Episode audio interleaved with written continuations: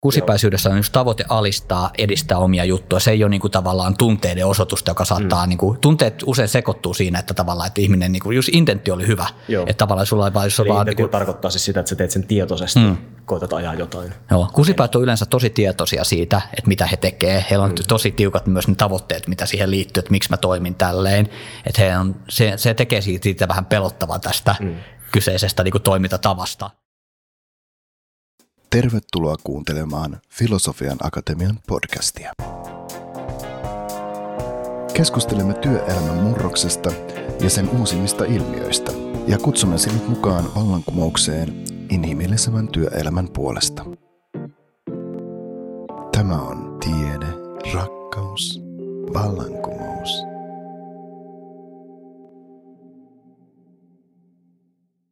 Terve!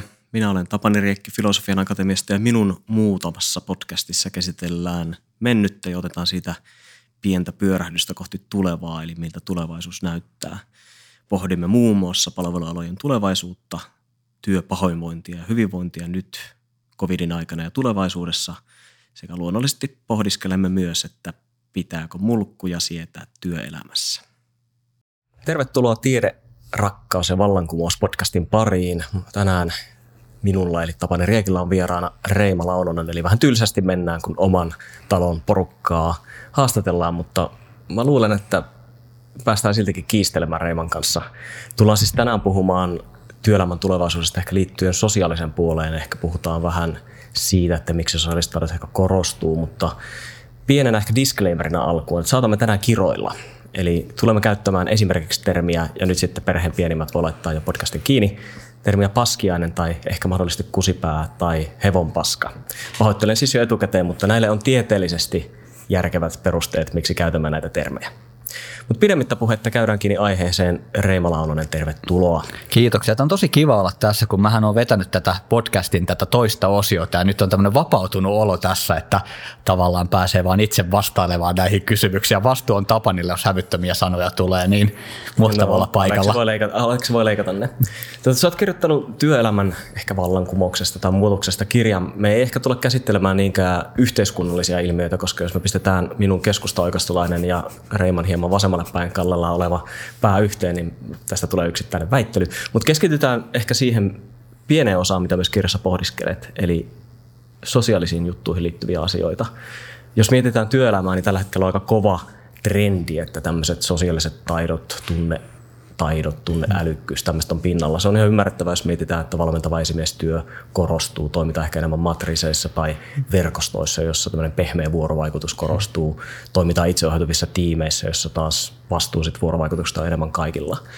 Mutta kirjassa väität, että meidän pitäisi tietoisesti pohtia, miten työpaikasta tehdään sellaisia, etteivät niitä hallitse omahyväiset paskiaiset. Avaatko vähän? Niin tämä on jännä juttu. Tämä, tämä on tosi hyvä itse asiassa lähtökohta, niin kuin sä kuvasit tuossa, että kiinnitetään huomiota tämmöisiin inhimillisiin aspekteihin, että siinä on se positiivinen seikka. Sitten mä taas vähän pelkään tässä, että jos fokus keskittyy aivan liikaa sen tavallaan ihmisen pään sisälle, me unohdetaan, että se kuitenkin se ympäristö on se oleellinen seikka. Ympäristö vaikuttaa meihin todella paljon.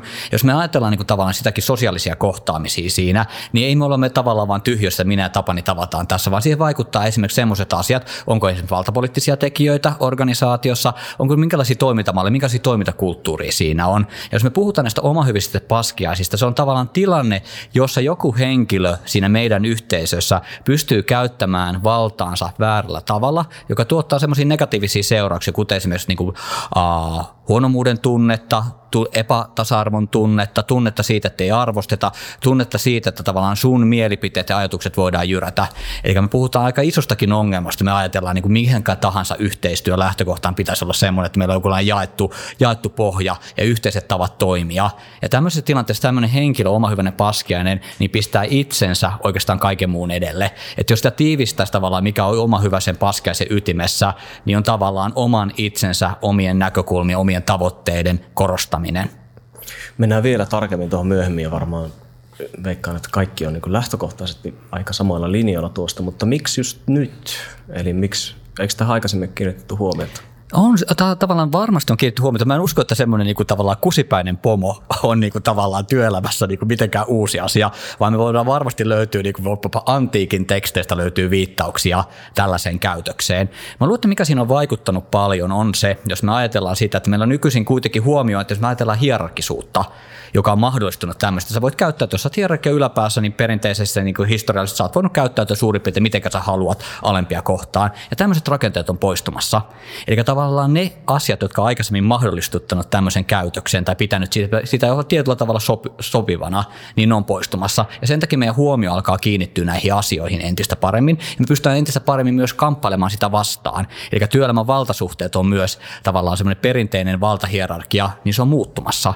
Tämä on Eli yksi periaatteessa niin kuin valta-asema ei oikein huonoa käytöstä Ei. niin paljon enää ei, jatkossa. ei, ei tavallaan, vaikka se valta-asema tietyllä tavalla vieläkin vaikuttaa aika vahvasti. Ja jos me katsotaan esimerkiksi tutkimuksia, esimerkiksi Pauli Juutihan on tutkinut paljon johtamistutkimuksia, Grand Old Man, sitä huonoa, huonoa johtamista, mikä liittyy esimerkiksi tämmöiseen omahyväiseen paskiaiseen, koska kuitenkin tavallaan johtajilla on erityisvaltaa organisaatiossa, se helpottaa, että sä saat niin kuin tavallaan omia vinoomias esille ja sä pystyt toimimaan tavallaan tietyllä tavalla siellä valta-asemassa niin, että sä pystyt tavallaan pistämään toisia haasteelliseen positioon, niin tätähän löytyy todella paljon. Että se on hyvä tiedostaa, että tavallaan vaikka tämä olosuhteet on muuttumassa, niin meillä on tosi paljon vanhoja jäänteitä vielä organisaatiossa. Meillä on paljon semmoisia ajatusmallia, jotka tavallaan ei ole ihan yksi yhteen sen uuden maailman kanssa tai niiden näkemyksien kanssa, mitä me koetaan, että minkälainen on hyvä työelämä. Ja sitten toinen asia, mikä mun mielestä korostaa tätä tämmöistä kusipäisyyden vahvistumista, on tämmöinen meidän nykyinen kulttuuri, joka korostaa tosi paljon sitä yksilöllisyyttä, ehkä vähän väärällä tavalla. Yksilöllisyydessähän ei ole mitään vikaa, jos sä kokeat, että tämä on mun tapani olla yksilöllinen, mä yritän yhdistää sen muiden kanssa toimimiseen. Eikä siinä ole aina se, että sä peilaat sitä muiden tapaan toimia ja haluat niin kuin, tavallaan rakentaa yhdessä toisten kanssa. Ongelma on siinä, jos se individualismi rupeaa niin kuin, tavallaan jyräämään, että sä toteat, että minun yksilöllisyyteni on parempaa kuin muiden yksilöllisyys. Eli ja sen, niin kuin tosi TV-aitous, että joo. koska millainen aito oma itse, niin minä saan käyttäytyä tyhmästi. Eli, eli tämä, että mä saan käyttäytyä miten tahansa, koska tämä nyt on, mä vaan olen tämä. Ja paljonhan tässä on kyse myös siitä, että tavallaan, että millä tavalla me esimerkiksi nykyisin rakennetaan. Me puhutaan paljon siitä, että me jokainen tavallaan luodaan itsestämme tietynlaista kuvaa. Ja tämä on vahvistunut. Mun mielestä tämä vaikuttaa siihen, että siinä tilanteessa saattaakin olla, että se saattaa monet ihmiset ajatella tärkeämpää, miten mä tässä niin kuin kehitän itseäni tai mitkä mulle minun omiin tavoitteisiin liittyvät asiat kuin esimerkiksi ne yhteisössä, yhteisössä toimimiseen liittyvät seikat. Niin mä luulen, että nämä on nostaneet tätä Framille tätä keskustelua siitä, että totta kai on ollut hyviä avauksia, myös monia tietokirjoja. Mm-hmm. Tämähän on raflaava aihe, tähän myy hyvin kanssa. Me siitä puhumaan paljon erilaiset. Mutta ennen kuin lähdetään pilkkomaan. Sä heittelet mulle niin syöttöjä lapaa. Mä saan jo monta asiaa, mihin pitää palata vielä myöhemmin. Mutta miksi käytät termiä kirjassa paskiaiset? No, se on... Oma hyväiset paskiaiset. Kuitenkin olet katsonut vaan Tarantinon leffaa ja Sieltä tuli vähän niin kuin sieltä tavalla, että Tarantino yritin saada tämmöisen yhteyden, että ihmisten on helpompi op- omaksua käsite, jos on jotain tuttua. Mm. Se johtuu pitkälti siitä, että tavallaan kusipääteorioita on paljon, että niistä puhutaan, löytyy paljon Tieteellisiä kusipääteorioita. Tiete- tieteellisiä kusipääteorioita. Esimerkiksi Robert Suttonilla on Aaron James on kirjoittanut kusipäisyydestä tässä. Yksi asia tietysti oli tämmöinen, että jos me ajatellaan, niin kuin tässäkin aluksi puhuttiin sitä lapsiystävällisyyttä, että paskiainen on semmoinen sana, jonka voi sanoa, kun sä sanot paskiainen, niin sitä ei tule samanlaista yhdi, niin tavallaan konnotaatiota, mieleyhtymää ihmisiä kuin kusipää. Että kusipäisyys Mikä se saattaa, englanniksi? Se on asshole, joka on vähän niiden välissä, tiedätkö tavallaan. Sitä mä pohdin siinä, että ä, kusipää on vahvempi kuin asshole mun mielestä. Ehkä se on jopa niin kuin tavallaan sillä tavalla. Siksi mä pohdin, että se oma hyväisyys oli sen tärkeä, kun mun mielestä siinä pitäisi nostaa esille, että se kusipäisyys ei niinkään tai tämmöinen johdu siitä välttämättä aina siitä, että sulla olisi jotain sisällä pielessä tai sun tavalla mielessä olisi jotain pielessä, vaan se on sitä, että ne olosuhteet saa korostaa tiettyjä asioita, jotka liittyy juuri se oma hyväisyyteen, siihen, että sä ajattelet, että sulla itselläsi on joku erityisoikeus tehdä asioita, joihin muilla ei ole samanlaista oikeutta. Ja se oli se ehkä se, miksi mä halusin käyttää tätä oma hyväinen paskiainen yhdistelmä. On siinä se Tarantinon vaikute mä tykkään Tarantinosta kovasti. Että... Kyllä. No miten, siis miten sitä sitten määritellään, jos nyt käytetään termiä paskiainen, mennään vähän kevyemmällä termillä, niin miten sitä sitten on niin kuin tutkittu, miten sitä on määritelty, miksi sitä on tutkittu?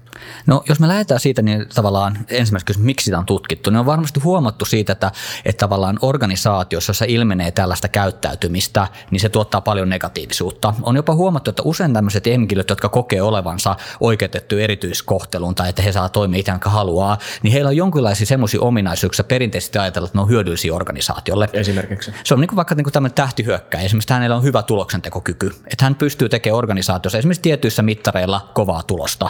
Että se olisi tavallaan kuin joukkuepelaissa, kuten tiedät, saattaa olla hyökkäjä, joka tekee perhanasti maaleja. Mutta sitten jos me katsotaan tarkemmin sitä tilannetta, niin nähdään, että hei jumalauta, kun tämä jätkä on kentällä, niin myös vastustaja tekee maaleja. Saattaa joskus tehdä vastustaja enemmän maaleja, kun tavallaan, tavallaan tämä hyökkää itse tekee maaleja sitten niin kuin vastustaja vastaan. Mm. Eli tämmöiset seikat, mitä siihen liittyy, että me ollaan ruvettu yhä enemmän tarkkailemaan sitä, että onko tämä oikeasti tämmöinen käyttäytyminen, niin kuin tuottaako niitä positiivisia seikkoja, vai minkälaisia niin kuin tavallaan negatiivisia ulkoisvaikutuksia siitä seuraa. Ja mä luulen, että tämä on yksi asia, mikä on nostanut sitä paljon esille, että on ruvettu... Mutta mut kuinka vaikea, siis kuinka tärkeä asia tuo on. Mä nyt tarkoituksen leikin tässä paholaisen asiaa. Ja no koska jos mietitään, että tuohon tämä maailma nyt pyörinyt, oli niitä paskiaisia tai kusipäitä tai ei aika pitkäänkin ja tulosta on tehty. Toki se on niin aina vaihellut, eli ei mm. varmastikaan aina ole ollut joka organisaatiossa näitä negatiivisen puolen edustajia. Mm. Niin kuinka iso vaikutus sillä sitten on? Mä luulen, että se vaikutus vahvistuu enemmän. Jos mä ajattelen, että tämmöinen kusipäisyys on helpompaa, jos meillä on manuaalisempi työnkuva tai semmoiset työnkuvat, joissa me tavallaan mekanistisesti vaan ihmisiä määrällään suunnasta toiseen. Niin se voidaan sanoa, että, niin, direktio-oikeudella. Se voidaan sanoa, että se tavoitteet siinä on ollut sillä tavalla – tavallaan helpompia toteuttaa vaan puhtaasti tavallaan keppiä porkkana ajatuksia tai sitten sieltä tavalla, että no voithan sä äyskeä tuossa niin tavallaan ja saada ne asiat eri lävite. Mutta jos Eli siis puhutaan... Siis niin negatiivinen stereotypia yksi mm. yrittäjästä, joka sitten pomottaa siellä muita perheyrityksissä. Sori, anteeksi stereotypia. Niin, tai siis ajatus, ajatus siitä tavallaan, että, niin kuin tavallaan, että, että niin kuin tavallaan, uh, lopputulos oikeuttaa kaikki keinot. Tämmöinen niin perinteinen machiavellistinen tota, mm. lausa, lausadus. Niin siinä niin maailma muuttuu Mm. Meillä on ihan erilaista tilanne nyt esimerkiksi ne ihmisen kyvykkyys, kuinka paljon me ollaan investoitu ihmisten kykyihin, kuinka paljon ihmiset nykyisin haluaa tavallaan vaatia asioita itselleen, kuinka paljon me enemmän, me tavallaan kaikki organisaatiot on riippuvaisia ihmisten osaamista. Meillä ei enää ole oikeastaan semmoisia työnkuvia, joissa riittää, että tässä tuut nollat taulussa tiedätkö, paikan päälle. Ja tämmöisessä tilanteessa tavallaan ihmisten niin kuin tavallaan oikeudenmukainen kohtelu korostuu. Eli se tavallaan se malli, niin kuin monesti puhutaan esimerkiksi, niin kuin sanotaan vaikka niin kuin monet perinteiset liikkeenjohdon mallit, nehän toimi silloin, kun ne tuotiin.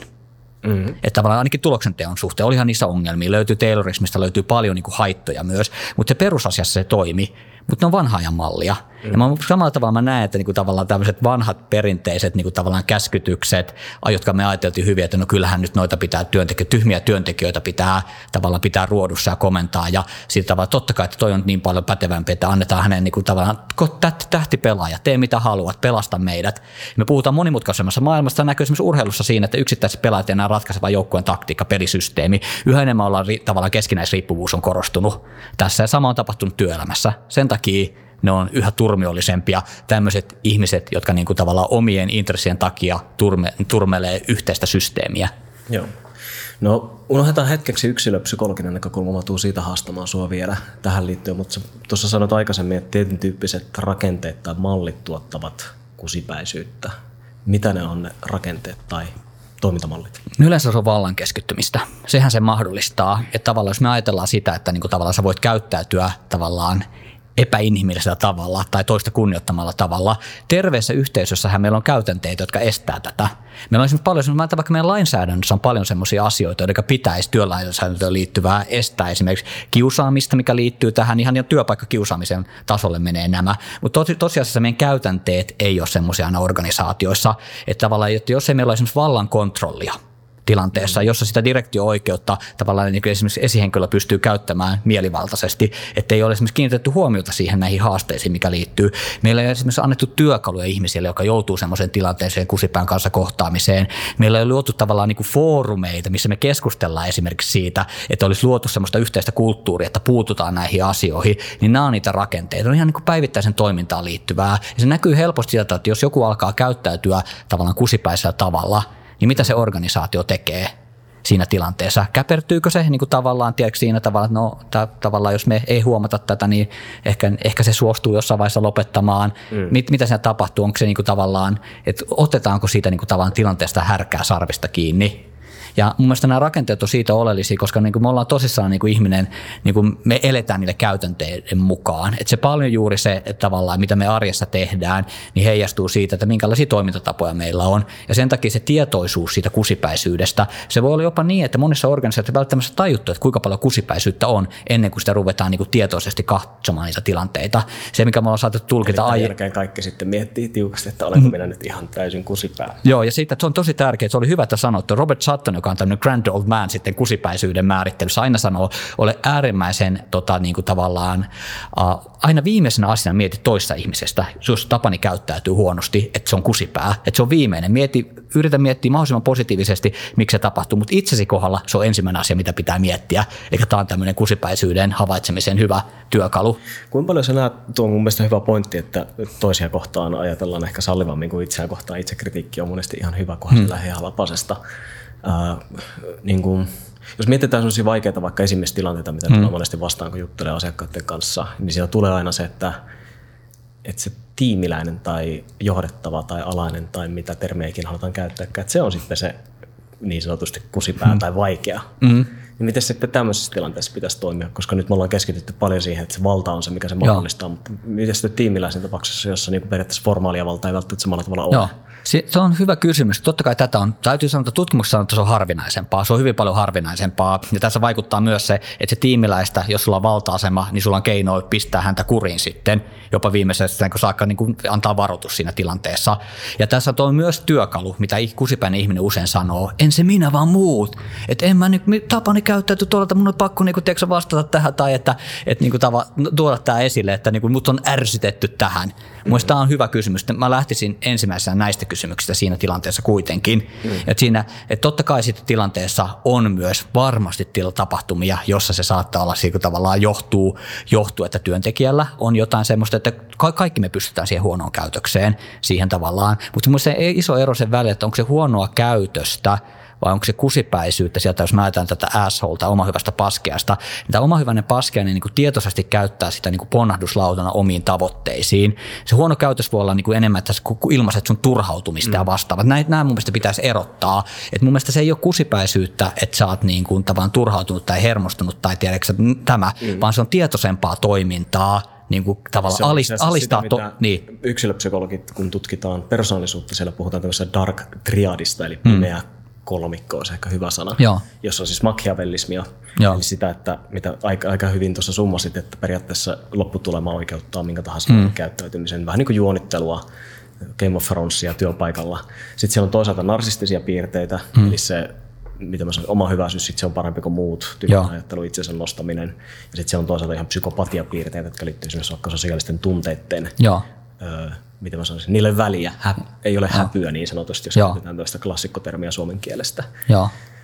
Niin, niin mitä sä noita, koska ne on siis, to, niitä on tutkittu jollain tavalla niin persoonallisuuspiirteiden alla. Miten se tota maailmaa to, Mun mielestä on tosi hyvä. Ainakin noin kaksi ensimmäistä on siinä Joo. selkeästi semmoisia. Että sitten että mä luulen, että tavallaan saattaa, totta kai varmasti on niin kuin, että piirteet, jotka liittyy siihen psykopatismiin ja tämmöisiin ihan niin kuin tavallaan patologisiin. Kauluspuoleen, mitä on jonkun verran tutkiskeltu. Joo. Niin Mutta se mitä sä siis niin. kuvasit oli mun mielestä hirveän hyvin sitä makiavellismia. Joo. Eli nimenomaan se, että sä oot vähän niin kuin, ehkä saatat reagoida tai äh, käyttäytyä ehkä vähän huonosti johtuen mistä ikinä syystä, joo, joo. niin jos siinä ei ole sitä intentiota mm. siihen machiavellismiin, eli siihen, että sä koetat niin kuin jollain tavalla ajaa jotain omia agendoja, pelejä tai muuta, mm. niin sitten se ei ole niin kusipäisyyttä. Joo, mun mielestä on iso ero siinä, että kusipäisyydessä on just tavoite alistaa, edistää omia juttuja. Se ei ole niin kuin tavallaan tunteiden osoitusta, joka saattaa, mm. niin kuin, tunteet usein sekoittuu siinä, että tavallaan, että ihminen, niin kuin, just intentio oli hyvä. Joo. Että tavallaan sulla ei vaan, jos Eli vaan... Niin kuin, tarkoittaa siis sitä, että sä teet sen tietoisesti, mm. koetat ajaa jotain. Joo, kusipäät on yleensä tosi tietoisia siitä, että mitä he tekee. Heillä on mm. Tosi tiukat myös ne tavoitteet, mitä siihen liittyy, että miksi mä toimin tälleen.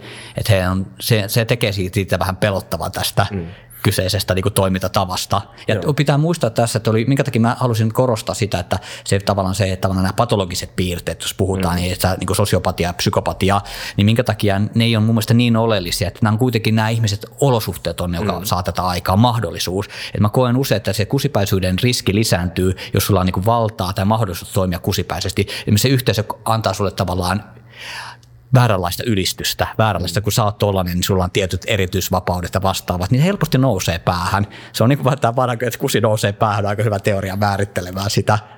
Eli valta korruptoi aina.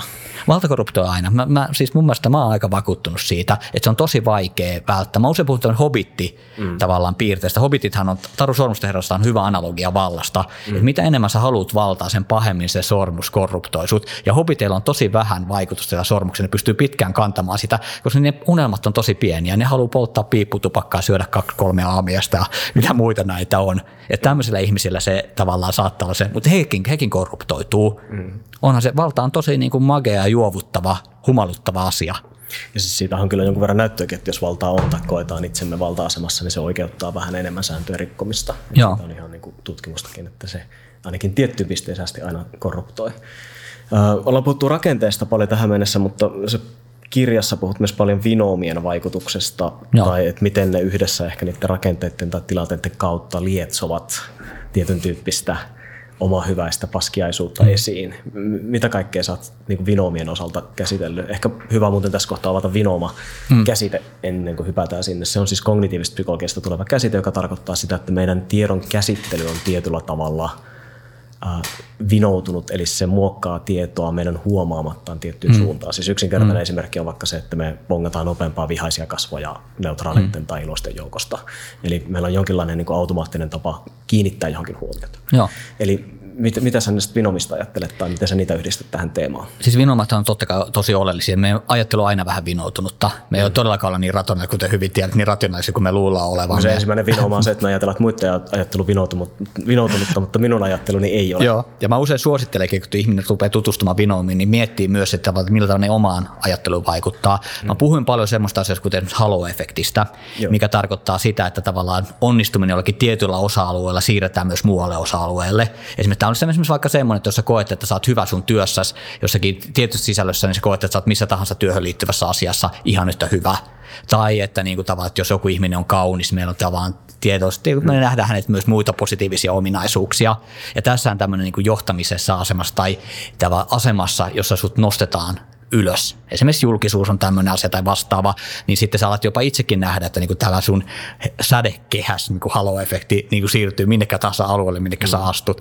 Eli koska, ihan... olen, koska olen mukava ja joviaali kaveri, niin mä oon varmaan tosi hyvä matematiikassa. Tämä on siis mm. siis se, miten niinku tutkimuksessa on huomattu, että Joo. jos ihminen on esimerkiksi vaikka mukava tai miellyttävä, niin mä ajatellaan, että se on myös todella pätevä siinä, mitä se tekee. Joo. Ja näillä välttämättä yllättää on mitään tekemistä keskenään. Mm. Tuo halo on mun mielestä aika mielenkiintoinen, koska siis esimerkiksi Keltingangas Järvinen, joka se psykan proffa, tai olla emerit, Emeritto, joo. Joo, emeritto proffa, minuakin joskus aikanaan opettanut. Niin se puhu, paljon puhunut siitä, että niin hyvien tyyppien – Joo. vinouma ehkä työelämästä. Me etitään hyviä tyyppejä. Joo. Liittyykö tämä teema sun mielestä Ehdot, keskusteluun? Ehdottomasti liittyy. Kun me puhutaan, mä puhun myös paljon vahvistusvinoumasta, että meidän mielellä on tämmöinen tapa, että pyrkii löytämään semmoisia asioita, jotka vahvistaa meidän ennakkokäsityksiä. Kyllä. Tapani Riekki on kuvannut tätä tämmöiseksi Sherlock Holmesin vasta, niin kuin tavallaan anti-Sherlock Holmes, kun Sherlock Holmes pyrkii ottamaan ne kaikki mahdolliset ratkaisut, jotka tavallaan ei ole tosia, ja joiden mm. jälkeen jää se, mikä on ollut se todellinen syy tai kuka se rikollinen on, niin se on toisinpäin meidän mieli toimii tosi mä oon tainnut varastaa sen Lauri Järvilältä alun perin, mutta joka tapauksessa. Okei, okay, kirjansa meni, tap- tähän nostaminen. kirjansa meni Tapani riekkinä, että sori Laurille tästä, että nyt Tapani otti sun niinku, niinku kunnian tästä. Niin juuri tämä vahvistusvinoma, joka vaikuttaa siihen hyvään tyyppiin. Eli tavallaan me, jos me ajatellaan tavallaan tuommoista tilannetta, jos me arvioidaan vaikka niinku henkilön niinku mm. pätevyyttä, niin se on iso riski, että sen meidän vinomat alkaa vaikuttaa siihen. Me nähdään esimerkiksi positiivisesti usein semmoista ihmistä, joilla on semmoisia piirteitä, mm. joita me saamme itsessämme, tai semmoisia asioita. Meillä saattaa olla joku semmoinen vinooma, joka johtaa meitä harhaan näkemään esimerkiksi. No tämmöinen niin kuin perinteinen, että joku esimerkiksi sanotaan, että Tapani näkisi sillä tavalla, että pohjoissuomalainen – niin kuin mies, niin voi olla semmoinen tyypillinen vinooma, että nähdä, että okei, ton täytyy olla pätevä, tai tämmöisiä seikkoja, mitä liittyy, mm. ihan niin kuin tavallaan niin kuin hyvin niin primitiivisiä. Mm. Ja sitten meillä on myös tietoisia vinoomia, että me yritetään tietoisesti vahvistamaan, esimerkiksi jos mä, Reima kokee esimerkiksi, että hänen oma poliittinen ajattelunsa on niin kuin tavallaan validia, niin mä sitten pyrin löytämään niitä, jotka vahvistaa niitä. Reima kokee näin. Niin, niin tavallaan, että meidän mieli toimii sillä, että se on tavallaan ihan ymmärrettäväkin selviytymismekanismia, mm. niin kuin tukee niin kuin tavallaan meidän omaa toimijuutta, mm. mutta on hiukan on ongelmallinen sitten, jos me ajatellaan, että sä otat sen, arvioit sitä ihmistä ja sä rupeat miettimään, että sun oma intuitio tai sun oma kykys tunnistaa esimerkiksi mm. ihmisestä tavallaan, että minkälainen persona hän on, niin siinä, niin se tuottaa vaikeuksia. Mutta eikö se ole vähän ristiriidassa sen kanssa, että jos kuitenkin lähetti liikkeelle siitä, että joo, että pitää ehkä ottaa enemmän huomioon muita ihmisiä ja pitää osata vuorovaikuttaa hyvin ja pitää osata vaikuttaa pehmeästi muihin mm. ihmisiin. Niin eikö se ole paljon helpompaa, jos meillä on niin kuin niin sanotusti rekrytoidaan ne hyvät tyypit sinne tiimiin, niin sitten me ei tarvitse keskenään niin kuin, Ku, ö, tapella mistään. No, ongelma on siinä, että eihän me tunnisteta niitä tuolla tavalla tuossa tilanteessa. Mm. Että se haaste on siinä, että me välttämättä, jos me ajatellaan siinä haastattelutilanteessa, että pystyykö oikeasti löytämään se, kuka toimii siinä tiimissä, millä tavalla, ei ihmisen, kun mä usein puhun sitä, kun me tämä, haasta, mikä haaste tulee tähän. Eikö tuota kierretä sillä, että esimerkiksi otetaan sitä koko mm. tiimiä ja tehdään vähän aikaa töitä ja sitten jos kaikki sanoo, että tämä on, on, on hyvä tyyppi, no, niin otetaan se talo. Joo, joo, mutta on jo eri asia, koska siinä kun tulee kuitenkin se vinooma vähenee siinä, koska meillä on se koko porukka ja se yhteistyö, kenen kanssa se toimii. Hmm. Mielestäni on ihan hyvä metodiikka. Tuossa mä itse vähän huolissani. Joo. Mutta miten sitten, kun me tiedetään samaan aikaan se, että jos kysyttäisiin ihmisiltä tai yleensä kysynkin esimieheltä monesti, kun valmentelen mm. tai jutellaan mm. aiheesta, että jos sun pitäisi koota niin kuin dream tiimi, tämmöinen täydellinen tiimi, niin se tulee heti ensimmäisenä se klisee, että okei, no me pitää olla yhteinen tavoite, no se on ihan totta. Mm. Mutta sitten me halutaan niin kuin erilaisia ihmisiä, jotka ajattelee eri tavalla ja niillä on mm. erilainen tausta ja erilainen sitä tätä ja tuota. Joo niin hetkinen, jos me otetaan nyt hyviä tyyppejä, me tiedetään todella hyvin psykologisesta tutkimuksesta, me tykätään ihmistä, jotka on samankaltaisia, joilla on mm. samanlainen tausta. Niin kuin, hetkinen, nämähän menee rist- tässä on ristiriita mun mielestä. Mm, no totta kai, ja onhan se ristiriita. Mun mielestä yksi asia, mikä siinä on, on myös, että miten me voidaan käyttää siinä tietoista ajattelumme mukana, jos mä ajatellaan tuota erilaisuutta. Mm. Että siinäkin me mennään useimmiten tavallaan niin kuin harhaan. Että me saatetaan jopa niin kuin ajatella, että okei, mä keräänkin erilaista tiimiä, mutta jos se mennään liian vaan niin kuin, tiedätkö, tavallaan semmoisen mututuntuman mukaan, niin yhtäkkiä sä huomaat, että ei perhana, nämä on ihan samanlainen porukka, mm. vaikka niistä itsestäsi tuntuu, että meillä on tosi paljon varianssia mm. siinä jutussa. Sen takia mä just taas tavallaan, tämä oli hyvä nosto se, että tavallaan millä tavalla se vinomat vaikuttaa esimerkiksi päätöksentekotilanteisiin, mm. niin se kannattaa pyrkiä eriyttämään vähän sitä niin kuin, tavallaan omia omia fiilispohjaisia juttuja. Monestihan me puhutaan siitä että tavallaan luota fiiliksi ja luota intuitioon, mutta mä korostaisin myös sitä, että luota järkeen, luota hyvään harkintaan, tämmöisiin seikkoihin. Mm. Tämä itse asiassa käännä monesti niin, että intuitio on hyvä hypoteesilähde tai mm. ideoottilähde, mutta niitä kannattaa kyllä kritisoida ja pyöritellä ja tarkastella analyyttisesti hyvinkin paljon. Joo. Et vähän tämä on ehkä yksi asia, minkä takia se Vinoma nosti esille. Minusta tuntuu, että tällä hetkellä työelämässä korostuu juuri, jos puhuttiin hyvistä tyypeistä, tai korostuu niin semmoinen, että miten mä sanoisin, hyvin tunnepohjainen ajattelu, mm. jossa on hyviä puolia. Se tuo sitä inhimillisyyttä, se tulee huomioottamista, mutta se tuo myös omat ansansa. Mm. Että on joitakin tilanteita, joissa on ihan hyvä ajatella rationaalisesti, ajatella harkiten ja tämän esille tuominen siinä, mikä näkyy esimerkiksi just siinä, kun esimerkiksi pohditaan sitä niin kuin, omaa käyttäytymistä – että jos sä vaan pohdit niin kuin omien tunteiden kautta, etkä peilaa ittees erillään siitä, että mietit toisten näkökulmasta, ota sitä tilannetta vähän niin kuin vaan toista näkökulmasta harkiten, niin se mm. muuttuu hyvin erilaiseksi. Että kyllä tässä tietty tämmöinen tavallaan rationaalisuuden korostus on, ja tämä johtuu pitkälti siitä, että nykyinen esimerkiksi työelämäkirjallisuus, mihin mä reagoin tällä omalla kirjallani, mm. niin korostaa aika paljon sitä tunnepuolta, tunteesta, mm. tunnepuhumista, just näitä seikkoja, mistä, mm. mitä nostit esille. Eli jos mä oon niin karikoiva esimerkki, että myyntitiimi etsitään big data crunchaajaa, joka kaivelee sitä dataa ja mä oonkin sitten todella ujo, täysin briljantti matemaatikko, jota mm. oikeasti ole, ää, ja sitten introvertti. Niin pääseekö mä sen hyvän tyypin seulan läpi? Mm. Se on mun mielestä aika mielenkiintoinen kysymys, koska on. Niin kuin sen tasapainon löytäminen, että joo, me tarvitaan erilaisuutta, mutta me tarvitaan myös sosiaalisia sosiaalista liimaa. Mutta eikö tuo tarkoita sitä, että itse asiassa ne taidot korostuu? Miten sä näet, minkälainen ero on niin persoonallisuudella ja sosiaalisilla taidoilla? Tai miten ne suhtautuu toisiinsa? Siis sieltä on, niin kuin, mun, mielestä se on, mun mielestä on vaarallista. Sieltä onhan tiettyä, voi nähdä tendenssejä, että tietyt, tietyssä niin kuin, tavallaan persoonallisuudessa voidaan nähdä yhteenmukaisesti, että tietyt niin kuin, ah, toimintamallit korostuu tai semmoista, jotka saattaa no, vaikuttaa. Se on määritelmä, niin, niin, niin, niin, niin, Kysymykset on, että niin, tykkään olla esillä. Niin, niin, niin. Että tässä, mutta sitten tavallaan taidot, taitoikin voi oppia. Mun mielestä se on oleellinen seikka. Niin sama kuin vuorovaikutus, me ollaan paljon puhuttu. Mm. Totta kai meillä on temperamentit ja persoonallisuus, mutta sitten vuorovaikutuksessa iso osa, suurin osa on opittuja taitoja, niitä pystyy treenaamaan. Mielestäni on makeata, mä tiedän esimerkiksi introvertteja, kuuluisia niin kuin tavallaan a, tota, ihmisiä, jotka on, niin kuin esiintyy tosi paljon – ja sitten kun teetään ne, että niinku tavallaan, mm. että oikeasti se on tosi introvertti. Esimerkiksi yksi tuntemani tämmöinen henkilö, joka siis niinku tavallaan mielu, korona-aikana on rakastanut sitä, että ei tarvitse tavata ketään. Ja jos näkisit sen livenä, sä näkisit, kuinka miten se pystyy noin hienosti niin kuin verkostoitumaan olemaan, puhumaan, tiedäksä, mm. kaikissa paikoissa. Se on harjoitellut, se on opetellut. Mm. Ja mielestäni tämä on tosi tärkeä seikka muistaa, että taitoja pystyy treenaamaan. Monet esimerkiksi työelämään liittyvistä taidoista, mikä nostit esille mm. tämän kaverin, tämän tavallaan prototyypin, mm. mikä hyvin niin kuin, tavallaan, niin kuin, tavallaan systemaattinen toimija, mutta jolla on niin kuin, tavallaan sosiaalisessa taidossa haasteita. Hidas harkitseva. Hidas harkitseva. Nyt leikitään stereotypia, kun tosissaan ja luodaan niitä Joo. Mutta hän pystyy kuitenkin sitä harjoittelemaan, sitä vuorovaikutusta, ja se usein tuo mun myös se ekstra, me puhutaan sitä erilaisuudesta, mm. niin tota kautta. Se on minusta hyvä juttu, mikä sanoi, että hyvä tyyppi seura on vähän vaarallinen. Mm.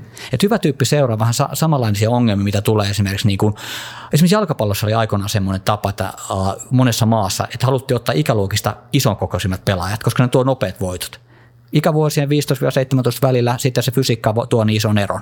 Mutta mieti, mitä siitä jää, sitä seulasta huomiota. Niitä ihmi, pel, nuoria pelaajilla on helvetin hyvä pelikäsitys. Vastaavat, jos ne pääsevät pelikäsitystä treenaamaan. Sitten kun se fyysinen etu otetaan pois, kun se tavallaan kasvaa nämäkin pelaajat, niin ne on sitten ylivertaisempia. Ja mä näen tässä niin kuin tavallaan isoa mm. ongelmaa siinä, just se hyvä tyyppi seula. Että... Eikö tämä ole toisaalta vähän niin kuin, mitä mä sanoisin, analyyttisen ja intuitiivisen ajattelun ristiriita, mistä me puhuttiin. Mm. intuitiivisesti ehkä me ollaan vinoutuneita valitsemaan samankaltaisia hyviä tyyppejä. Sitten me ehkä analyyttisesti, kun pikkasen pysähytään ja ajatellaan, niin me hoksataan, että kyllä ehkä tiimin toiminnan kannalta se monipuolisuus voisi olla etu, etenkin jos puhutaan pitkäjänteisistä tiimeistä tai kehitystiimeistä. Joten miten me näiden kanssa tullaan joo, joo. toimeen. Ja, ja sitten vielä tähän kolmantena voisi heittää sen sosiaalistaidot tai sen kulttuurin, että minkälaista, kuinka paljon me suvaitaan erityyppistä käyttäytymistä tai miten me määritellään, mm. että pitääkö sinne työpaikalle tulla niin terapiaistuntoon vai saako siellä olla aika hiljaakin? Joo, ja hyvä käytös on eri asia. Mun se on tosi, nykyisin me, meillä menee vähän sekaisin hyvä käytös ja sitten niin kuin tavallaan tietyt toiveet siitä, että minkälaisia persoonallisuuksia ihmiset on tai millä tavalla ne ilmaisee itseään. Tämä on mm. turhauttanut mua tosi paljon. Ja se monesti mä kuulen niin kuin meidän alan toimen puhua, että puhu aidosti, puhu sydämestäsi. Ja sitten mä ihmettelen, että niin kuin tavallaan, niin kuin tavallaan puhu aidosti, puhu sydämestäsi, niin siellä tuntuu, että sillä on määrittely, minkälainen on aito puhe. Aito puhe ei ole sitä, että ihminen esimerkiksi, joka mm ei halua luontaisesti koe, että haluaa puhua semmoista tunnekieltä, mm. niin se puhuu epäaidosti. Ei se puhu epäaidosti, se on hänen tapansa puhua. Mm. Tämä sama, että puhuttiin, kun me tutkittiin innostusta, että mm. ihmisillä oli tosi tiukat näkemykset, koska nämä, jos olet itse impulsiivinen, intuitiivinen ihminen, sä näet, että tämä on se aito tapa innostua. Ja sitten kun me tutkittiin, minkälaisia erilaisia tapoja on, niin ihminen saattaa olla ihan yhtä innossa kuin semmoinen, joka hyppii ja niin kuin hehkuu, että ihan vaan rauhallisella tavalla, koska se on hänen tapansa innostua. Rauhallinen pakkooireinen työstäminen myös innostusta. niin, mutta kun ymmärrät tämän, että niin kuin tavallaan se on vaarallista, jos me Kyllä. lokeroidaan se liian sillä tavalla. Tuo oli hyvä, että nostit tuon rekrytoinnin. Mähän en itse halua olla rekrytointiprosessissa mukana. Mm-hmm. Mä en ole siis intuitiivinen, mä oon pahasti impulsiivinen. Ja sitten tota... Tä, Saatan tietää, joo, niin tässä niin kun, mä oon monta kertaa itse huomannut, kun on, multa on kysytty, niin mm-hmm. mä saatan sanoa niin kuin tyhjää vastata mm. siihen.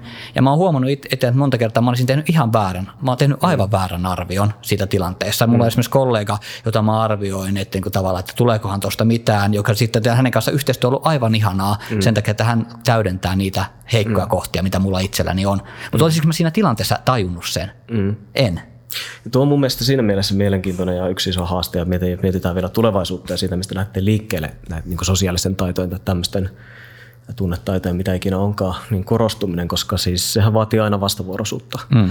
Eli sekin, että mä itsekin vähän tuppaan ajattelemaan samalla tavalla, että jos mä niin kuin ihan hirveän hyvin tuu jonkun ihmisen kanssa niin kuin lähtökohtaisesti toimeen, niin A, mä voin oppia, tai B, jos se tyyppi ajattelee niin kuin minä, niin me voidaan ihan hyvin tehdä töitä yhdessä ja ei meidän tarvitse olla koskaan parhaita kavereita. Mm. Että mä vähän niin kuin ehkä saattaa koulutuskin auttaa, mutta pystyn sietämään erityyppisiä ihmisiä aika helpostikin. Se ei ole mulle iso haaste mä pidin, mä pidin sua töykeänä, kun me eka kerran tavattiin. No, se on varmaan totta, koska mä saatan sitä hyvin ollakin. Me oltiin englannin kielen kurssilla, tota, tieteellisen kirjoittamisen kurssilla.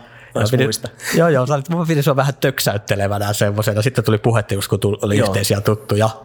Mutta siis se on varmaan ihan totta, koska siis jos miettii niin kuin mun arkiminää ja mm. työminäni, niin totta mm. kai se on paljon silotelumpi, mitä mä oon niin kuin töissä, Joo. kuin mitä mä oon vaikka kotona.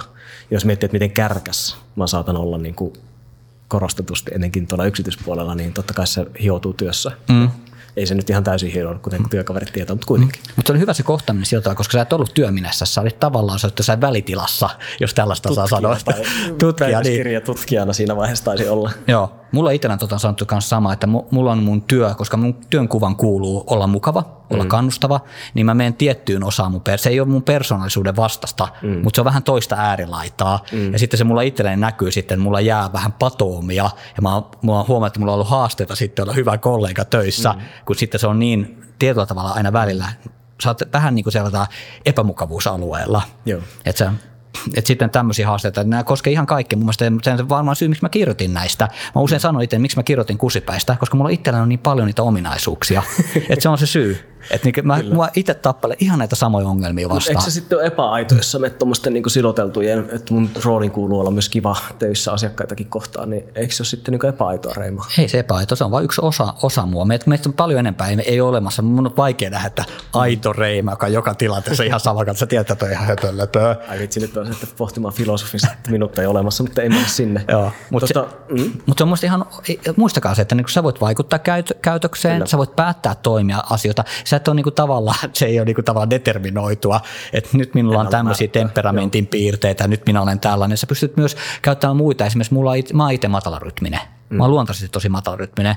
Mä oon joutunut perhanasti harjoittelemaan, mutta mä oon sinnikäs ja se on auttanut mua. Et monet mun tuttavat, jotka esimerkiksi työkollegat ei su- pitää, että ootpas niinku tehokas. En oo. Tai siis tavallaan mä en ole luontaisesti, kun mä, mä menen tosi nopeasti manjaana manjaanaa ja kaikkia mm. jutut jää tekemättä. Mä oon vaan opetellut tähän, että se on niinku tavallaan ammattiosaamista. Mm. Ja sitä paitsi, jos sä teet asioita tehokkaasti, sä pääset enemmän lepäämään. Niin. Tämä on minun suuri motivaattorini. Tuo on todella hyvä. Tuo on todella hyvä, kyllä. Kyllä. Tota, yksi teema, mikä mä haluaisin vielä nostaa esiin, niin äh, mun mielestä ihanasti ollaan revitty auki tota termiä ja toisaalta vähän ehkä sitä vuorovaikutuksenkin haasteita ja näin edespäin. Äh, otetaan yksi uusi kirosana, eli se bullshit, minkä Joo. tuossa sanoin. Tämä ehkä sulle on niin tuttu se tuoreempi tutkimus siitä, että mulle on. Eli tämmöinen niin hevonpaskan puhuminen, mm. ää, jota siis niin kuin, mikä se oli, Frankfurt? Joo, Harry Frankfurt. Joo, ja siihen sä oot perehtynyt ja mä oon taas perehtynyt sen myöhempään tutkimukseen. Miten sä tämän liittäisit niin kuin bisnesmaailmaan tai työelämään tai kusipäisyyteen? No, kun se on jännä... Avaa aluksi, mitä se tarkoittaa. Joo, siis niin kuin tavallaan tämmöinen hevon paska, bullshit, niin kuin tavallaan. Usein sitä Frankfurt kuvastaa sitä sillä tavalla, että se on ero, että tavallaan, että jos puhutaan valehtelusta, niin valehtelijahan tietää, että hän ei puhu totuutta, mutta niin kuin paskapuhujalle, niin se on yhden tekevää. Hän ei se tavallaan, että se vaan tuottaa sitä, sitä tavallaan sitä paskapuhettaan niin, että sen alle peittyy kaikki niin kuin järjelliset kysymykset tai järjellinen keskustelu. Että tämä on tämmöinen tavallaan niin kuin malli. Se on tietynlainen malli mun mielestä dominoida, tietynlainen malli niin kuin tavallaan torpedoida keskustelua. Se on just, mä ajattelen, että keskustelun tarkoitus olla vuorovaikutuksellista mahdollista ottaa toinen osapuoli huomioon. Mä tykkään näistä hermeneutika-ajatuksista, yhdessä rakennetaan, mutta se olisi vähän tässä, kun me Tapanin kanssa keskusteltaisiin, niin mä en vastaisi hänen kysymyksiin, mä vaan jauhaisin jotain juttua, joka ei liittyisi millään tavalla esimerkiksi siihen, mitä tässä haluttaisiin niin saada aikaisemmin keskustelussa. Eli tämä on tätä bullshittia. Tätä on tullut tosi paljon – tota, mm. nykyisessä niin keskustelussa. Minusta tuntuu, että myös nämä rakenteet taas vaikuttaa. Anteeksi, että mä käytän tämmöistä sosiologisanaa, mutta mä olen Ole. sosiologian suuri ystävä, niin, niin juuri, että tavallaan meillä löytyy erilaisia foorumeita, jotka tavallaan antaa sulle mahdollisuutta niin kuin tavallaan siinä tilanteessa luoda sitä bullshittia, sitä mm. hevon paskaa. Eli tavallaan se on jännä juttu, se on tavallaan se on semmoinen tilavaruuden täyttävä täyttävä tapa, mm. tapa, tapa torpedoida sitten, miten mä sanoisin, järkevää keskustelua tai sitten tuoda painotuksia siihen asiaan esimerkiksi, että tavallaan luoda uudenlaista keskustelukulttuuria. Niin asian vierestä Joo. tai tämmöistä pseudointellektuaalia. Esimerkiksi näissä tuoreimmissa tutkimuksissa on tutkittu, että kuka tämmöisen tai kenen tämän tyyppinen puhe vetoaa, mm. niin siellä on sellaisia lauseita vaikka, että elämä on maailman nuora. Mm. joka kuulostaa todella syvälliseltä. Depora Chopralta taitaa olla tuossa tutkimuksessa aika monta lausetta. Eli siis, että joo, niin kuin maailman nuora. Eli siis sä voit periaatteessa rakentaa sitten jotain mm. assosiaatioita ja niin kuin tietyllä tavalla se saattaa kuulostaa jopa niin kuin syvälliseltä, mutta siinä ei periaatteessa ole niin kuin mitään pointtia. Joo. Siis koeta vaan antaa esimerkki, että mitä kaikkea se bullshit niin kuin voisi olla. Tuo on loistava hyvä vertaus tässä, kun me puhutaan näistä, on niin kuin puhuttu paljon Suomessa paskaduuneista, mm. eikä työstä saa huo, huonot työolosuhteet, niin kuin huono palkkaus, vastaavaa tällaista. Niin nythän David Graeber, edesmennyt antropologi, niin nosti esille bullshit jobs, eli hevonpaskaduunit, joiden idea, ne ei ole niin kuin tavallaan paskaduuneja, ne mm. sisältö, ne saattaa olla hyvin palkattuja, ne saattaa olla arvostettuja, mutta niillä ei ole sisäistä merkitystä. Et ne työt on siltä hyödyttömiä. Et niiden tekijät itse, se mikä mm. on hevonpaskaduuni, on semmoinen, että tekijä itse sanoo, että mun työ on hyödytöntä. Mm. Että siitä ei ole mitään merkitystä, siitä ei oikeasti seuraa mitään hyvää. Sitten se on niin kuin, tavallaan se on yhden tekevää. No ja sama... nyt se Pandoran lipas. Kuinka paljon työelämän kaikki trendit ja termit ja mihin mekin tuolla törmätään niin jatkuvasti niin on tämmöistä plussittia. Kuinka paljon niissä on oikeasti niin kuin sisältöä.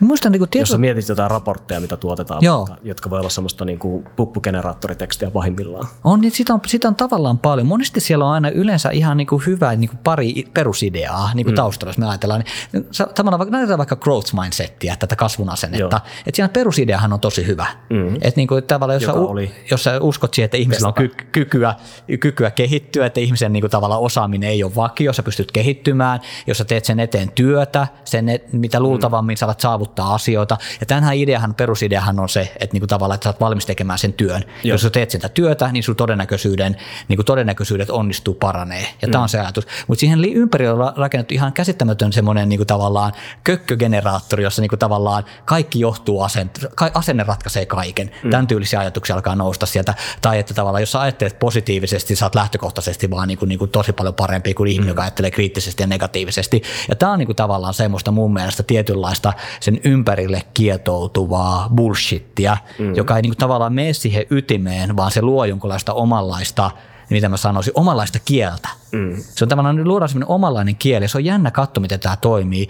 Uh, tätä kieli, kielen luomista. Tätä löytyy erilaisia löytyy esimerkiksi tavallaan keskustelupalstoissa luoda oma mm. kieli. Joo. Erilaiset ryhmät luo oman kielen. Mm. Minusta myös työn kehittäjät on luoneet semmoisen oman kielen. Mm. Ja se on minusta todella, todella omituinen. Ihan niin kuin lähtökohtaisesti, kun itsekin pidän niin kuin tavallaan aika tutkimuslähtöisenä työn kehittäjänä itseäni, Joo. niin joskus tuntuu, että se, se kieli elää oma elämänsä. Sillä ei ole mitään tekemistä todellisuuden kanssa. Mm. Mutta sitten nämä ihmiset, jotka on luoneet sen yhteisön, he tunnistaa sen kielen ja he niin kuin tavallaan käyttää mm. sitä niin kuin, tavallaan vähän se on mitä Trump käyttää. Joo. Se puhuu sanoja, joilla ei ole niin kuin tavallaan tutkija tulee paikalla, ei tässä ole mitään mieltä. Katso sen kannattajakuntaa, ne täysin ymmärtää, mitä sanotaan, koska he jakaa sen saman kielen, he jakaa sen saman niin kuin, niin kuin luodun ymmärryksen. Ja se luodun ymmärryksen ei tarvitse olla niin kuin tavallaan kuva todellisuudesta, sieltä, mm. joka on aku, niin kuin, niin kuin todellinen, Joo. vaan se on niin kuin tavallaan semmoinen luotu kuva todellisuudesta, joka puhuttelee. Eli silloin se liikuttaa enemmän. Joo, kyllä. Ja toi mua huolestuttaa, koska mun mielestä kuitenkin olisi kohtuullisen hyvä asia. Eihän me koskaan pystytä niin kuin tavallaan mm. puheessa ja niin kuin tavallaan meidän niin kuin maailmankuvat ei koskaan täydellisiä kuvia mm. niin kuin todellisuudessa. Ei kukaan siihen pysty, mm. mutta se on ihan arvokasta, että me pystytään niin kuin tavallaan säätämään ja korjaamaan meidän omia näkökulmiamme mm. sen suhteen, miten maailma muuttuu. Mm. Esimerkiksi ilmastonmuutos tästä oikein malliesimerkki. Sitä pystyy to, tosi paljon, vaan niin kuin luot itsesi kuvan maailmasta, jos se ei ole todellinen, niin mm. sä pystyt ajattelemaan sen sillä tavalla, vaikka meillä on helvetin paljon todisteita siitä, että se on todella mm. todellinen uhka. Mutta miten sä erottaisit sitten tämmöiset niin ihan järkevätkin käsitteet, jopa niin kuin tieteellisesti määriteltyä käsitettä kohti menevät. Joku innostus on mun mielestä aika hyvä esimerkki. Mm. Sitä voidaan käyttää niin kuin bullshittina mm. näkökulmasta. Hoetaan, että nyt meidän pitää vain innostua ja nyt kun me innostutaan, niin kyllä tämä tästä Joo. Niin ja silloin ihan niin kuin kohtuullisia määritelmiä me voidaan jollain tavalla ehkä jopa mitata sitä, joka tarkoittaa mm. näin edespäin. Mutta siis, mitä sä näkisit sen, mitä mä muotoilisin kysymyksen, saako sä kiinni yhtä, mitä mä en takaa? Siis missä, missä, missä kohtaa niin kuin mennään jargon, jargonin ja bullshitin puolelle Mun se liippuu, maailman käsitteissä? Mä luulen, että politiikkakäsite on tässä hyvä mm. tietyllä tavalla. Niin kuin politiikka niin kuin tavallaan, tietyllä tavalla negatiivisen, ei yhteisen asioiden hoitamisena, vaan niin kuin tavallaan jonkun tietyn ryhmän päämäärän sun mm. niin kuin, tavoitteiden edistämisessä. Et sitten kun tämmöinen innostus muuttuu niin kuin poliittiseksi, miten mä sanoisin, niin kuin tavallaan tietty sen muoto todetaan itseisarvoiseksi, jota viedään eteenpäin. Minusta tämä on se niin kuin tavallaan, minusta olisi hyvin, hyvin hyödyllistä, että monesti tuntuu, koska me puhutaan, että sosiaalinen työelämäkin on sosiaalinen todellisuus.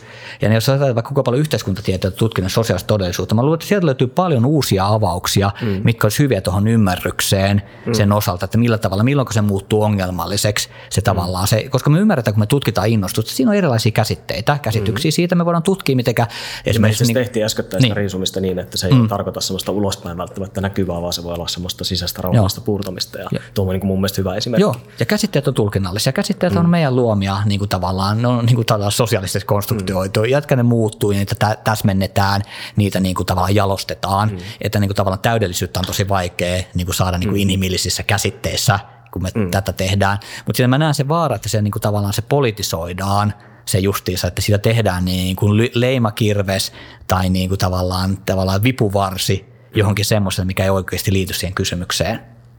Hyvä. Esimerkiksi niin kuin tavallaan innostus ja halutaan tukea ihmisten innostusta, muokataankin tavaksi kontrolloida ihmisten käyttäytymistä. Mm. Tai vaaditaan, että nyt pitää niin. näyttää tekopirteiltä. Koska, joo. joo, koska se on oikea hyvä tapa. Joo, juuri näin.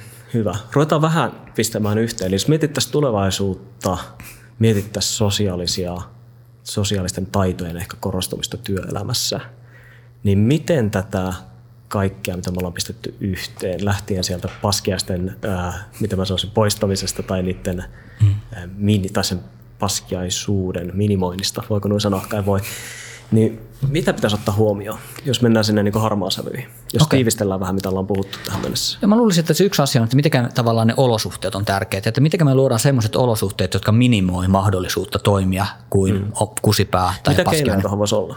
No, esimerkiksi on semmoiset, että me tarkastellaan sitä valtatilannetta. Me luodaan mm. keinoja, millä tavalla voit nostaa ongelmia esille. Mm. Me luodaan ihmisille tapoja esimerkiksi niin kuin tavallaan uh, semmoisessa tilanteessa, jossa valtaa käytetään väärin, mm. niin kuin nostaa se niin kuin yhteiseen keskusteluun tai jopa estää sitä. Tämä vaatii sitä yhteisöltä paljon. Tässä on tosi oleellista, että me voidaan jättää vain yksittäistä ihmistä. Eli niin voisiko tav- sanoa jopa niinkin yksinkertaisesti, mitä monesti näkee johtoryhmien tekevän ja mitä heidän kanssa joskus on tullut tehty, että puhutaan siitä, että minkälainen, miten me halutaan keskustella keskenään. Sitten mm. joku sanoo, että me halutaan, että me puhutaan toisille kunnioittavasti ja mm. sitten puhutaan, että mitä se kunnioittava tarkoittaa. Mm. Tehdään jonkinlainen jaettu arvomalli siitä, mitä mm. me keskustellaan, johon voidaan myös vedota tai kun tuntuu, että nyt mennään överiksi. Joo, Eli joo. mennään niin sanotusti metalevelille keskustelemaan. Joo, joo. Et se on minusta erittäin hyvä, että sitten nostetaan se tavallaan, annetaan ihmisen työkalu esimerkiksi käsitellä sitä joo. asiaa. Et sitten kun se pystytään käsitellistämään, että se usein se kusipäisyys saattaa semmoinen niin kuin, leijaileva asia, jotain on pielessä, mutta mä en osaa oikein täsmentää. Ja heti kun me osataan täsmentää, me pystytään helpommin niin kuin lähteä ratkaisemaan sitä, niin mä kyllä kokisin tämän niin kuin tavallaan niistä asioista puhuminen ja sitten just sen pohtiminen, että miten me voidaan.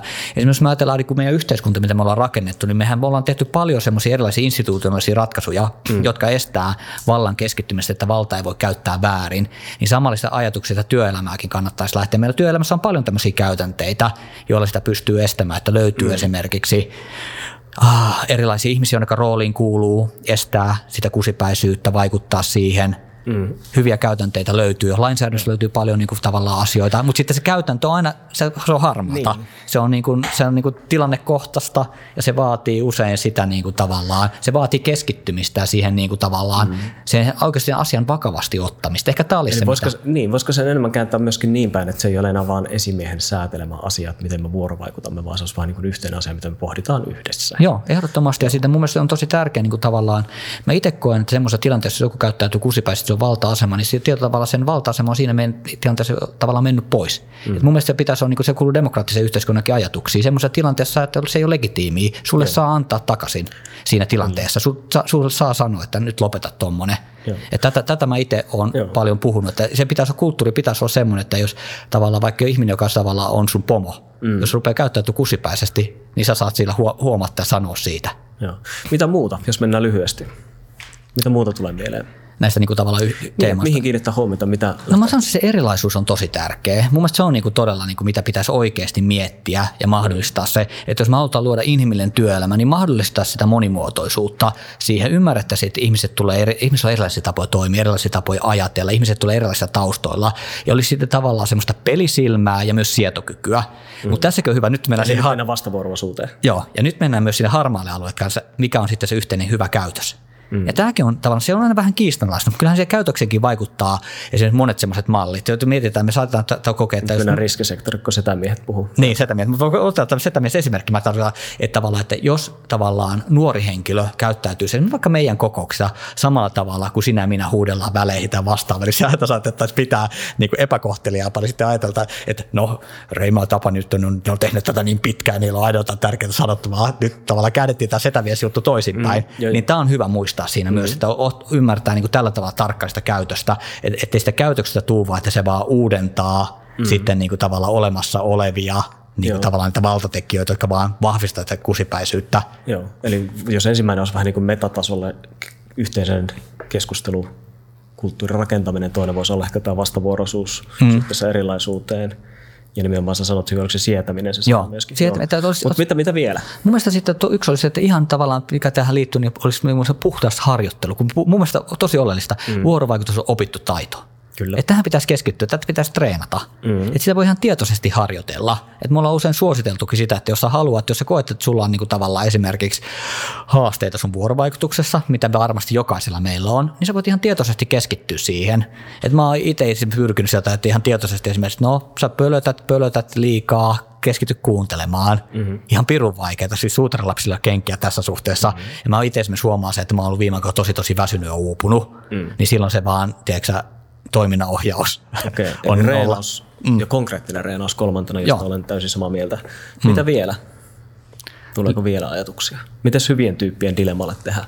Mm, se hyvien tyyppien dilemma, se, sekin on tavallaan siitä tosi harmaa. Mä sanoisin niin kuin lähtökohtaisesti, että pitäisi olla, organisaatio pitäisi olla uskallusta kokeilla ja kokeilla sitä erilaisuutta ja jatkaa, niin kuin pystyä niin kuin tavallaan testaamaan. Ja testa, mutta tietysti on se haitta, että eihän kaikki ihmiset sovi joka paikkaan mm. siinä. Hyvien tyyppien tota, niin kuin tavallaan haaste on siinä, että ne saattaa tehdä sitä niin kuin organisaation perusarjessa kauhean mukavaa, mutta sitten jos me ajatellaan niin semmoisia ajatuksia kehittymistä, mikä liittyy kanssa siihen ja työssä niin kuin esimerkiksi haasteisiin, mm. niin useimmiten semmoinen monipuolisempi monimuotoisempi ajatteleva porukka, jossa on erilaisia näkökantoja, niin saattaakin tuottaa sitten parempaa lopputulosta, joka loppujen lopuksi niin kuin parantaa sitä yleistä mielekkyyttä.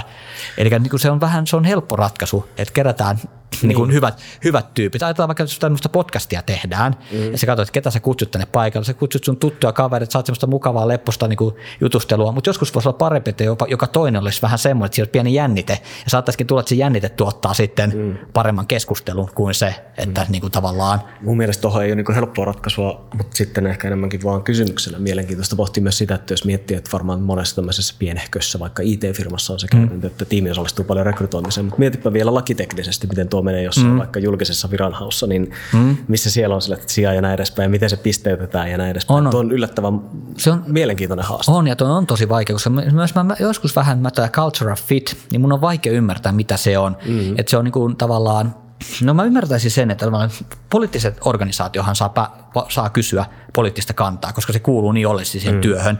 Niin musta tuntuu, että se on vähän tämmöinen piilopoliittinen toi argumentti. En mä en tarkoita sieltä, että se liittyisi millään tavalla poliittiseen kantaan, vaan just siihen, minkälaisia ihmisiä halutaan siihen yhteisöön. Ja se on jännä juttu, että tavallaan tietyllä tavalla organisaatio pitää olla mm. niin kuin mahdollisuus sanoa, että meidän yhteisöön toivotaan tällaisia tämmöisiä henkilöitä, mutta sitten se on tuo, myös tuo sen monimuotoisuuden mm. niin kuin, tavalla vähentymisen uhan. Joo. Hyvä. Vähän laidasta laitaa olla menty tänään ja mielenkiintoisia pohdintoja. Saanko mä antaa yhden hauskan kommentin tässä, Ole kuten huomasitte tässä, niin kuin Tapani tenttaa multa asioita. Tämä oli se puoliksi tämmöinen tavallaan niin psykologian tentti, kun se tulee omista näkökulmista. No mikäs Reima olikaan se tota, kasuun asenne ja vastaan? Tämä oli sinänsä hauskaa. Että mä en tiedä, että olisiko tehnyt tätä, jos en mä olisi sun kollega tässä. Tota... En varmaan samalla tavalla, se on ihan totta. Mutta ihan hyvin sä pärjäsit, semmoinen seiskapuokki. Okei, okay, okay, no se viittaa mulle. Mutta kiitoksia Reima. Ja jos tosiaan ette usko, että meidän käyttämät kirosanat ovat tieteellistä tutkimusta, niin ei muuta kuin googlaamaan esimerkiksi On Bullshit, Harry Frankfurt, uh, On the Reception and Detection of Pseudo-Profound Bullshit. Muun muassa tällaisia tieteellisiä kirjoja ja teoksia löytyy, eli jos ihmettelette, että miksi tällainen kirjallinen meni, siinä se syy. Mä suosittelen vielä Robert Suttonin Asshole-kirjoja, aivan loistelijaita, helposti luettavia, todella hauskoja. Eli tämmöiset vähän niin kuin, miten se sanoisi, epämääräiset suositukset kesään. Kiitoksia. Yes. Kiitos. Tämä oli Filosofian Akatemian Tiede, rakkaus, vallankumous podcast. Kiinnostavatko tuoreimmat ajatukset ja näkökulmat työelämästä? Lue lisää osoitteessa filosofianakatemia.fi.